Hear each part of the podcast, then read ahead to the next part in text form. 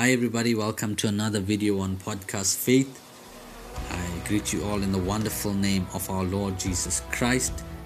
In this video, I'm going to be reading out some of the promises of God. You know, the Bible records many promises, many reminders that He is still faithful, He is still merciful, and He is still here for us today.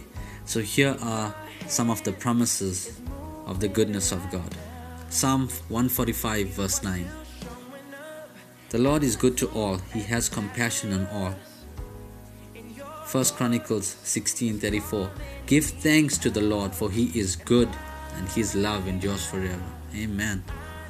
2 Samuel 7 verse 28 Sovereign Lord you are God your covenant is trustworthy and you have promised these good things to your servant.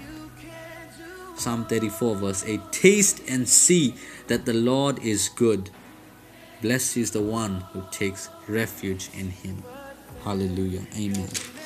So now I'm going to read some of the promises that are for us individually, for our individual situations. This is covenants, these are promises made by God for us, an inheritance to the Son of God, to the sons of God. Isaiah 40 29. He gives strength to the weary and increases the power of the weak. Isaiah 40, verse 31.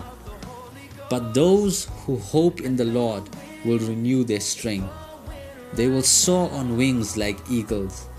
They will, run, they will run and not grow weary. They will walk and not be faint. Amen. Jeremiah 29, verse 11. You might know this one. For I know the plans I have for you, declares the Lord. Plans to prosper you and not to harm you. Plans to give you hope and a future. Hallelujah. Thank you, Jesus. You know, whenever I read Jeremiah 29 11, um, and it just depicts a picture of a father and a child. You know, a father would do everything in his power to see that his child um, has a better life, has a better future.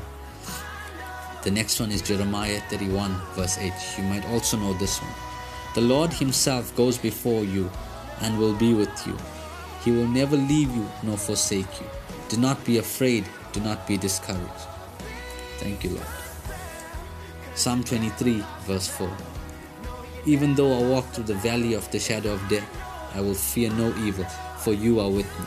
Your rod and your staff, they comfort me. Hallelujah. I pray that this video is a blessing to you. I pray that you listen to it over and over. You declare it over your life. Put some earphones on, listen to it. I pray that you will come to understand the promises of God and you will rest in it. God bless you.